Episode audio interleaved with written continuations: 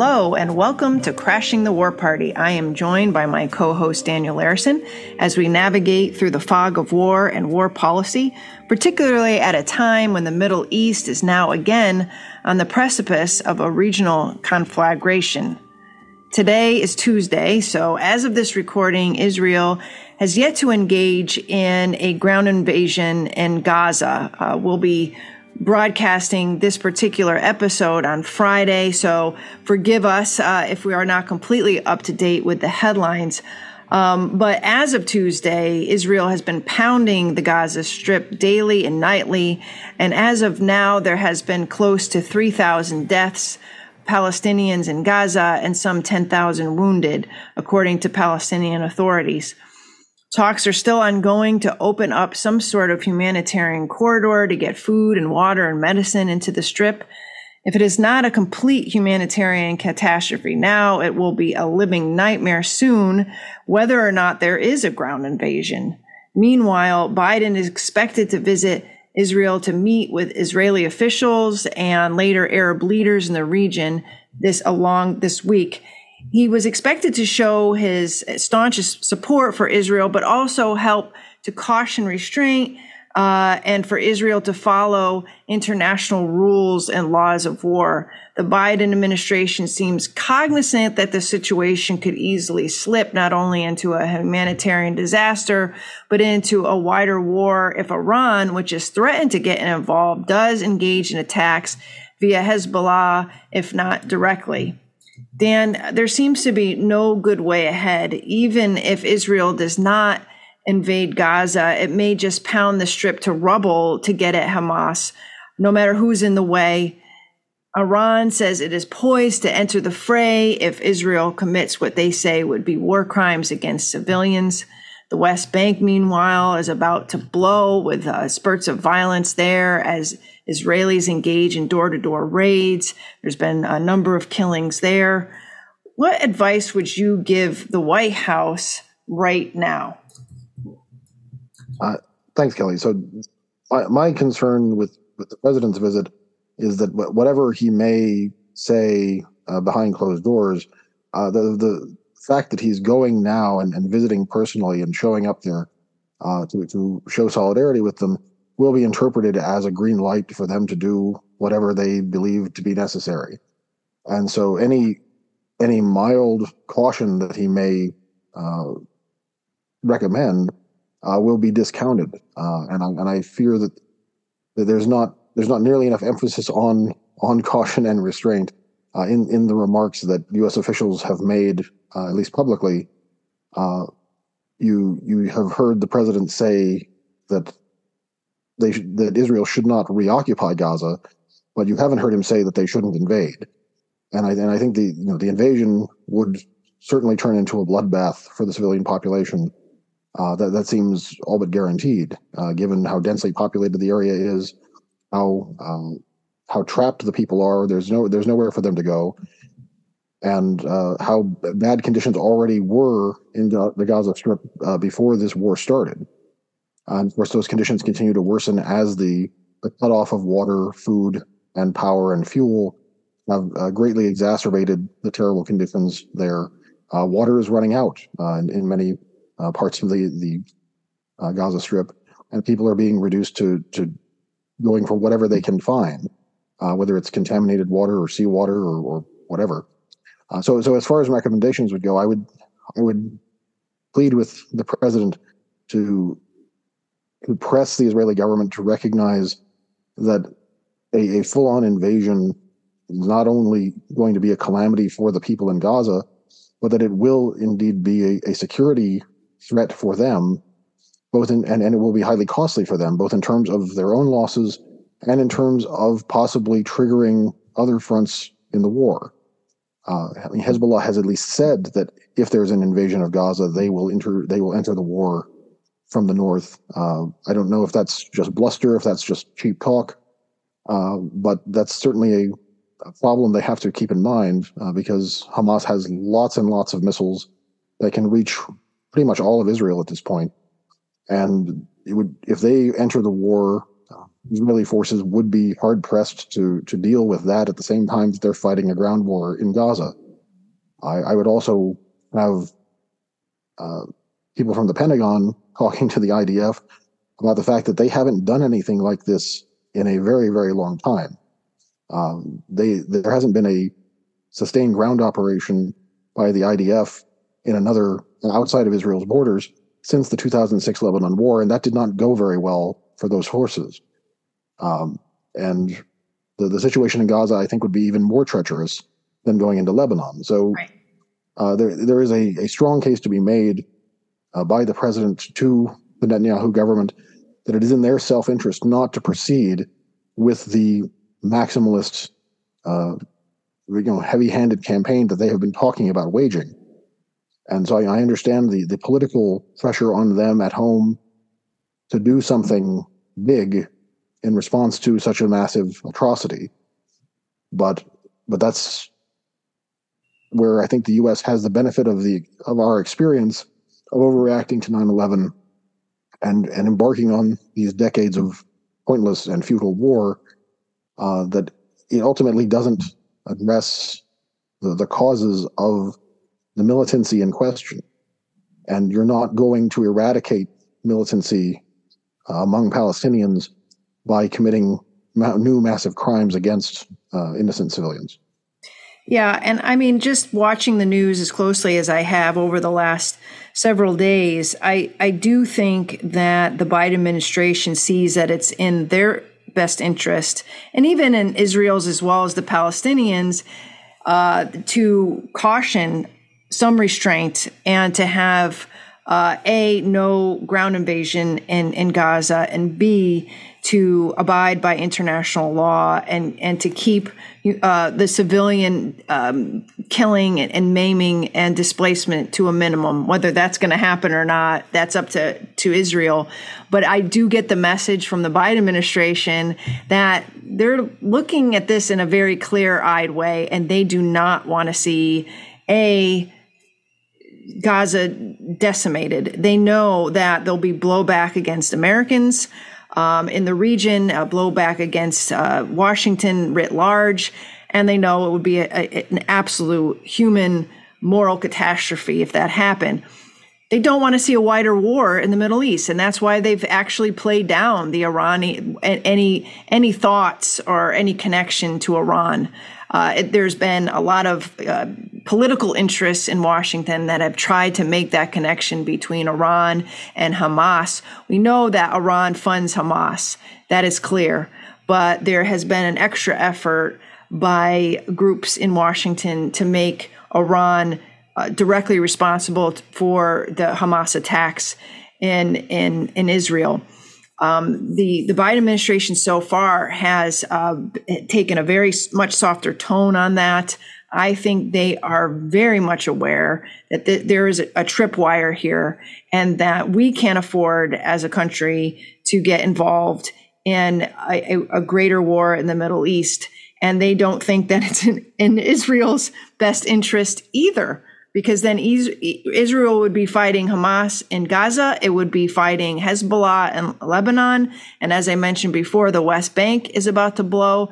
And so I think that the Biden administration is going into these visits, whether it be Blinken or uh, Biden and, and U.S. military officials have been there as well with the goal of not only showing their full-throated support for Israel, but also to to to try to be a restrain uh, a, a, a restraining hand on the situation. But like I said, we have no idea whether Netanyahu's government will listen and whether they'll just do their own thing. And that that in there lies the problem. Um, you had mentioned what happens afterwards the United States has had so little influence in what is happening on the ground in Israel, whether it's today, yesterday, five, ten years ago, that it's hard for me to see through the current situation to an actual addressing of the of the root causes here uh, to to to finally resolve these um, historical uh, issues, uh, these political um, the, the, thorny political problems that exist that uh, must be resolved. Else, in two years, we could be back here on the show talking about the same thing. And what I regret is that the United States has not shown greater leadership and a stronger hand was with Israel over the years. You look back at the Nixon administration all the way up through George H.W. Bush. We did not uh, treat Israel with the unconditional, um, unwavering, blind fealty and support that we do now. We saw them as a partner we saw them, um, if not a treaty ally, but an ally in spirit and in brotherhood. Uh, we shared strategic interests in the region and we treated them as such. But now we have this sort of almost religious fealty to them that has blinded us to, from our own interests. And I don't think it's helped Israel either because it's gone down um, this precarious road where I just don't know where it's going to lead and the US no longer has any seemingly no leverage over Israel or the situation to claw things things back. And so I just wish we we we were just had a firmer hand. I mean, we give them $3 billion a year in weapons. We've built up their military to be the best in the entire Middle East, but yet we have no say and some of these more extreme um, operations and behaviors that they've taken over the last year that have that really have led to the situation we're seeing today. Right. Well, in terms of leverage, you, you can't have leverage if you refuse to use it, and that's that's been the, the key problem. We we have we should have leverage with Israel because of its uh, reliance or, or its or its uh, its acceptance of the aid that we provide to them, the dip- diplomatic cover that our government provides to them, uh, and even now, we have Biden sent two carrier groups, two carrier groups to the Eastern Mediterranean to act as essentially a shield uh, to, to guard against any other uh, actors from from joining in the conflict. At least that's the, the justification for it. I'm I'm very concerned about that that buildup of a U.S. military presence that it will be interpreted as uh, enabling Israeli uh, uh, excesses uh, as a way of trying to protect them and let them get away with whatever they want to do. And that, that ends up uh, potentially drawing us into a, a larger conflict uh, that that we can't afford, that we have no business being involved in, and that, of course, which is, is not going to be authorized by any resolution passed by Congress. So I, I'm I'm very concerned about that. But in terms of, of trying to rein in Israel, you, you can't you can't ever rein in a client if you just let the reins sit there and you never you never tug on them and there, there's so there's the, it's the lack of political will to do that in Washington, and, and this has been true for pretty much my entire lifetime, or at least ever since I've been paying attention to politics, the last thirty years. Uh, no one in Washington will ever on those reins or or try to to lead the Israeli government uh, away from its most destructive impulses, and that has created the conditions that have now led to this conflict. Um, you know, it's it's sort of idle to wonder what might have happened if Washington had taken uh, a, a firmer line with them about settlements and about uh, about the, the uh, legal occupation. But it's, I mean, we're we're stuck now with what uh, what has been created by those that those decades of indulgence. Um, you know, if, if anybody in the White House were listening, I would say stop, stop the indulgence, stop giving them carte blanche uh, to do whatever they like, and and treat them as you would any other state, any other partner uh, that's already guilty of serious crimes, and and maybe guilty of more in the the weeks and months to come. Uh, we, we should be seriously contemplating a cut off all military assistance, and rather than talking about our, our unstinting support. And I mean, I know that's not going to happen, but that's that's the direction we need to be going in uh, if we want to prevent more of these conflicts from breaking out in the future.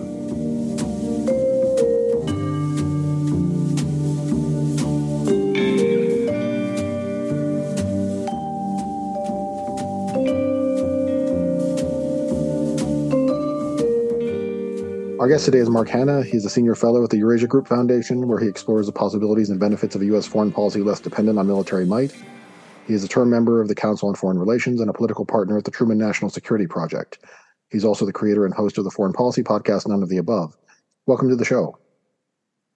Hey, Daniel. Thanks for having me. Yeah, it's our pleasure. Uh, glad to have you on. And uh, today we're talking about the, the new uh, survey of public opinion that the Eurasia Group Foundation does. They, they do one every year. Uh, this year's uh, is a survey of public opinion on U.S. foreign policy uh, regarding the the the relationship between the U.S. and, and a, a fragmenting world order. Right. And in that survey, there were some some encouraging evidence of broad support for diplomatic engagement. A large majority, roughly two thirds, favors negotiating with adversaries to avoid conflict. And uh, interestingly, the question even includes uh, if they are human rights abusers, uh, dictatorships, or the home to terrorist groups. And three quarters of respondents support continued negotiations with Iran. This is probably the biggest disconnect between the general public and people in Washington. Uh, can you talk a bit about those findings and uh, what do you think it will take to turn that broad popular support for engagement into a real change in policy? Well, I hope getting findings like this out into the public uh, does that, right? I think a large uh, reluctance among some policymakers to negotiate with adversaries is that they're going to be perceived as capitulating or you know not fully embodying American values and, and uh, as they perform statecraft uh, and, and, and do diplomacy overseas.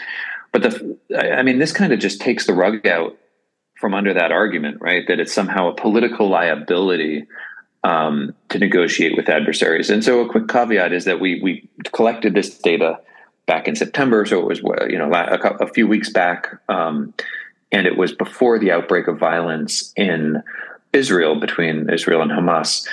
But one could easily imagine interpreting this data and thinking, you know what, like if if the American government uh, or encouraged its Israeli partner to to uh, to have conversations with with its adversary, uh, in addition to whatever reprisals it's doing militarily, like that wouldn't be seen as weakness, right? Joe Biden travels to Israel uh, and and you know feels a tremendous amount of pressure to to to articulate steadfast support of Israel. That doesn't mean that the American public would punish him politically uh, if he uh, supported peace talks, right? With whether whether it's Hamas, whether it's Vladimir Putin, you know, I think the American public are intelligent enough to know that you don't negotiate with your allies. You negotiate with your adversaries, um, and I, I think that there, you know, when it comes to achieving certain concrete foreign policy goals, like not allowing uh, Iran to acquire a nuclear weapon, uh, doing the hard work of diplomatic compromise and negotiation is not seen as something that's politically distasteful. In fact, we find, as you mentioned, broad support. In the case of the, the Iran nuclear negotiations, you know, we didn't use the word Biden in the question text, um, but we asked about uh, the U.S. Uh, the U.S.'s attempts to negotiate, and we found broad bipartisan support for for uh, negotiations with Iran. Right, it was something like uh, you know 70 uh, Demo- among democrats it was yeah 70 something like 72% of republicans were on board with this right? Um, even though 77% of, of the overall population and, and more than uh, more than that figure for democrats uh, supported rather than opposed uh, th- this effort this diplomatic effort. So i think that's you know the idea that somehow the swing voters and, and people who are uh, politically independent are going to uh, punish Biden at, at the polls because he's talking or his his administration is talking to Iran. I think it's it's it's laughable. Independents are, are more likely than Republicans to support these these negotiations. Right. Well, in connection with the point you're making about uh, Israel and Hamas, uh, you also had a question in the survey about support for the U.S. pressing for negotiations to end the war in Ukraine, and uh, your survey found there was actually majority support for that, uh, for albeit for different reasons, but it did end up being a majority in favor of seeking those negotiations. Uh, can, can, you say a little bit about that? Yeah, happily. Uh, nearly sixty percent of Americans. Uh, think the U.S. should push for a negotiated settlement in the Ukraine war. Uh, we gave three answer options for, you know, we basically said um, we asked whether whether it should uh, push for a negotiated settlement, and we gave three yes answers: yes, comma, because of this reason. Yes, because of that reason. Uh, and we gave three no answers, right? No, because of this. No, because so all the all the different rationales were there laid out in front of survey takers, um, including the Biden administration's uh, official, I think, resp- uh, policy, which is the U.S. should respect Ukraine's agency by not seeking to influence it in any way. Right? This is the kind of like nothing about Ukraine without Ukraine. Um, and fewer than a third of respondents picked that answer option as and and and that was for one of um, we asked people to pick their top two reasons right so all in all about you get about 60% want uh, specifically 58% want the us to push for a negotiated end to the war uh, and 42% a, a minority uh, think the us should not uh, be pressuring or pushing for this this negotiated outcome. And the primary reason uh, that the, that this I mentioned the different rationales were baked into the answers.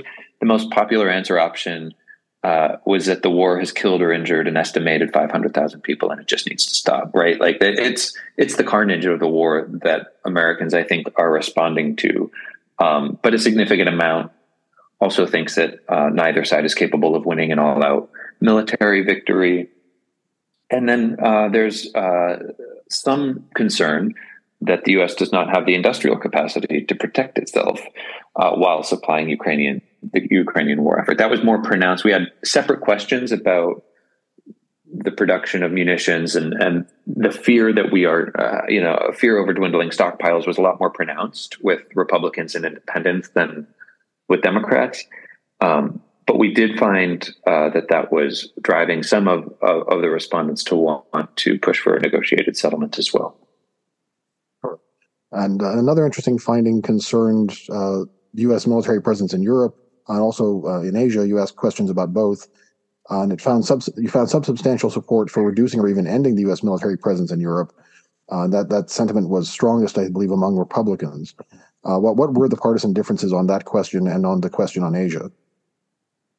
Yeah, it's interesting. So I want to be careful before I kind of uh, examine the data around, you know, support or reduce uh, or increase rather or reduce troop presence in Europe, um, because a, a, significant number of respondents uh, selected the status quo, right? And I think when you're doing surveys if you if you offer a status quo answer option and people don't have a tremendous amount of knowledge or don't have a very strong opinion, there might be a a tendency to to select that. So, you know, people kind of defer to you know what what the government is doing. Then then um, you know, if I don't have a strong opinion, I, am going to defer to that. That said, um, around troop posture in Europe, uh, a tiny percent, it was about 8%, wanted to increase uh, American troop presence in Europe to better defend European allies. Uh, I think it was nearly uh, eight times as many want to either reduce or uh, mostly withdraw Americans, uh, America's troop presence in Europe. Um, yes, that is more pronounced among Republicans than Democrats, um, and and I, again, the caveat re- is reiterated that a, a, like the I think the plurality wanted to maintain, but of people who have a have a position and want to see a change, many more want the U.S. to reduce its troop presence to enable and empower its European allies to take more responsibility for European security. Um, and in Asia, it's the same. It's uh, we we didn't ask about troop presence, but we asked asked about access to bases, right? And we find that many more people want to reduce America's access to bases in Europe, uh, uh, excuse me, in Asia in response to China's growing regional and, and global influence than want to increase access to bases. Um, so and and that was more driven, I think, by Democrats. So we do we are starting to see this partisan divide over over areas of the world that receive that are getting prioritized, right? I think Republicans are a little bit more accommodating of uh, Russia's security interests and hawkish on China. Democrats are more accommodating of China's regional and, and international ambitions, right? Want to give China some more elbow room, but are more hawkish on Russia. Um, and so this idea that politics stops at the water's edge, you know, which is kind of anachronistic anyway, it was a, a product of the geopolitical realities of the dawn of the Cold War, uh, has become, uh, is uh, you know, if there were any, if there was any doubt, uh, you know, that doubt should be wiped away. This is we no longer have politics that stops at the water's edge, um, and this isn't just about uh, Republicans concerned about immigration and Democrats concerned about climate change, right? These kind of predictable responses that we saw in our data about perceived threats. This is also about what countries are our friends, what countries are our enemies, um, and, and how much of a threat these peer competitors, to use that phrase, are.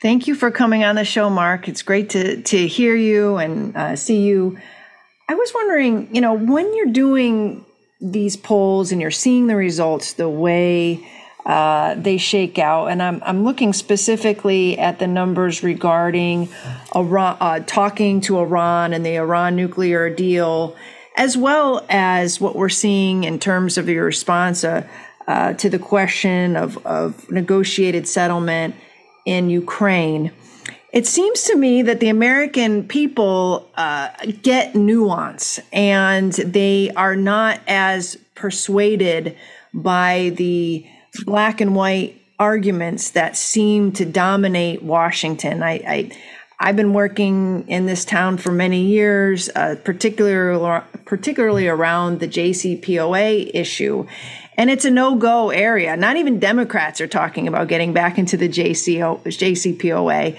Uh, the whole idea of talking to Iran and getting back to the table on that nuclear deal seems to be just uh, a dead end at this point in the Biden administration. On Ukraine, Democrats do not want to talk about negotiated settlement on Ukraine. Uh, this is uh, an area in which Republicans have been more vocal but it does seem hyper politicized. But yet, in the poll, it does seem that Americans understand the value of talking and negotiating, and they're willing uh, to ascribe uh, to that, whether it be Iran or Vladimir Putin. What do you make of this divide between the politics of these issues in Washington and what American people are taking away from these debates and how they're feeling about them uh, when they're asked in polls such as yours? Yeah, I think there are a couple things happening, right? There, there is, there does seem to be a, a misreading of the public among policymakers, as well as just a difference of worldview that might be informed by academic expertise, that might be informed by, you know, uh, the sort of imperatives of uh, the, pursuing a foreign policy or national security career. Um, but Americans generally are, you know, this is, uh, you mentioned, Daniel mentioned this is the sixth year of us doing this national survey. And consistently, we find Americans who are support, probably more supportive than most would expect of diplomatic engagement, and probably a lot less supportive than many would expect on military engagement, right? So there's kind of support for soft power or the support for diplomacy and, and kind of an attentiveness to the ways in which uh, military power can backfire when misapplied, right? I think that it shows that there's a real savvy among the public. Um, and we also find, you know, that, that public public views of the world line up fairly closely with that of academic experts and, and international relations scholars that are working in universities. Um, people in our world that work in, in DC or New York and think tanks and, and advocacy groups um, who make their make, make their living uh, analyzing threats and, and proposing policy responses have a different instead of incentives, they have a different kind of professional culture. Um, I don't want to sort of exaggerate or, or give too much to um, you know this kind of well-worn topic of kind of the divide between foreign the foreign policy establishment and the general public because it it's there for sure but i think it can be you know people can get kind of conspiratorial about that right? Like against the deep state.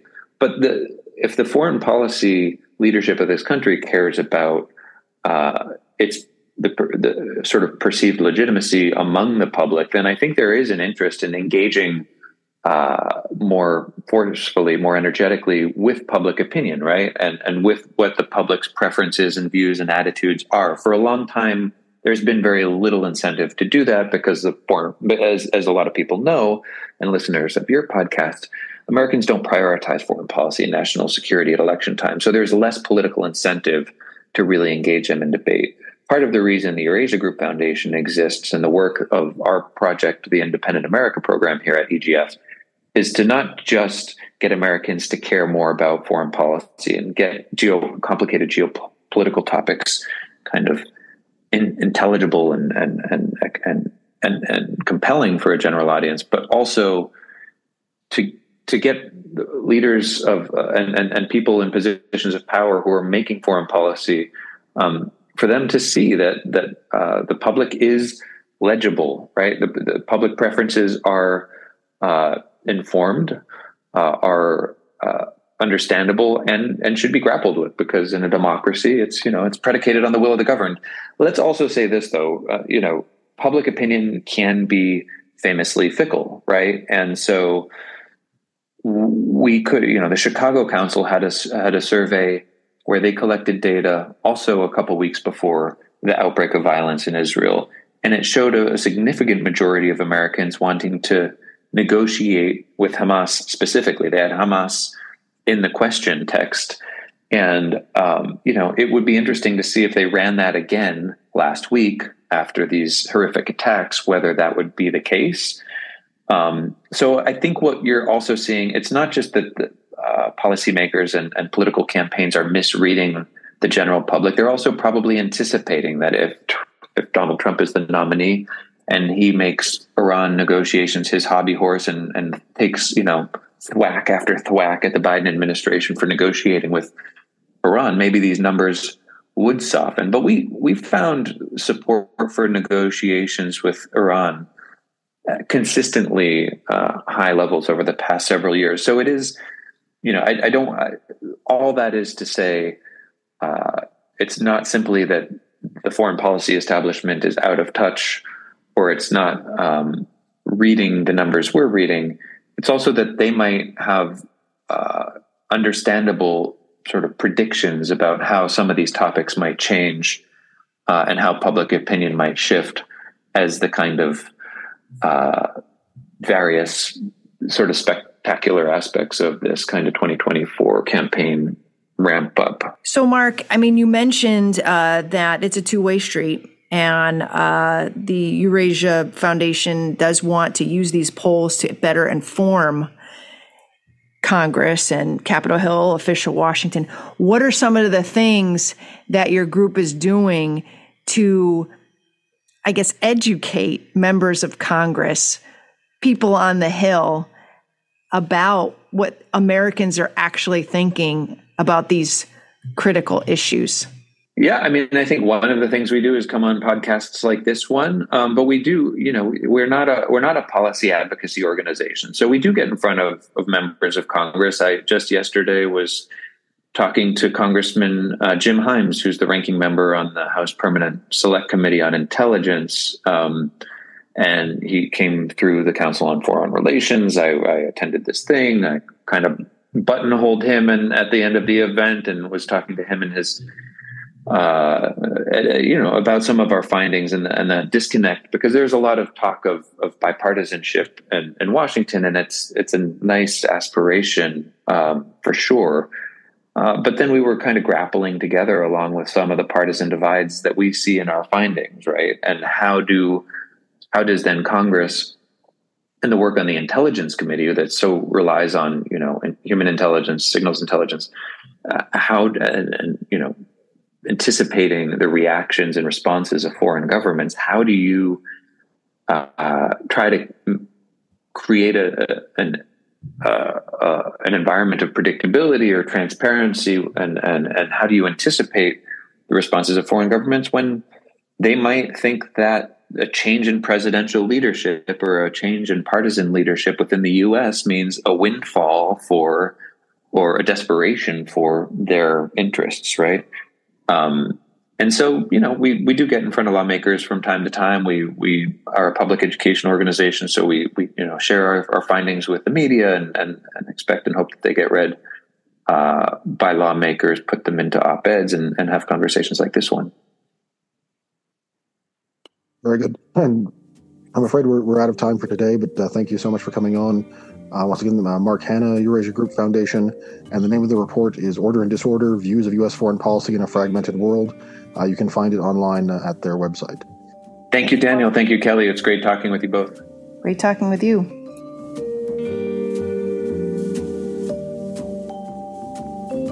Thank you again for tuning into today's episode. If you enjoy and value real conversations such as these, please leave us a five star rating on your favorite podcaster of choice. Right now, Crashing the War Party can be found on Stitcher, TuneIn, and at Substack at crashingthewarparty.substack.com, where you can also sign up for our newsletter. Special thanks to our editor, Remzo W. Martinez, the Crashing the War Party team, and to you, our listeners. Let's create a more peaceful world, one episode at a time.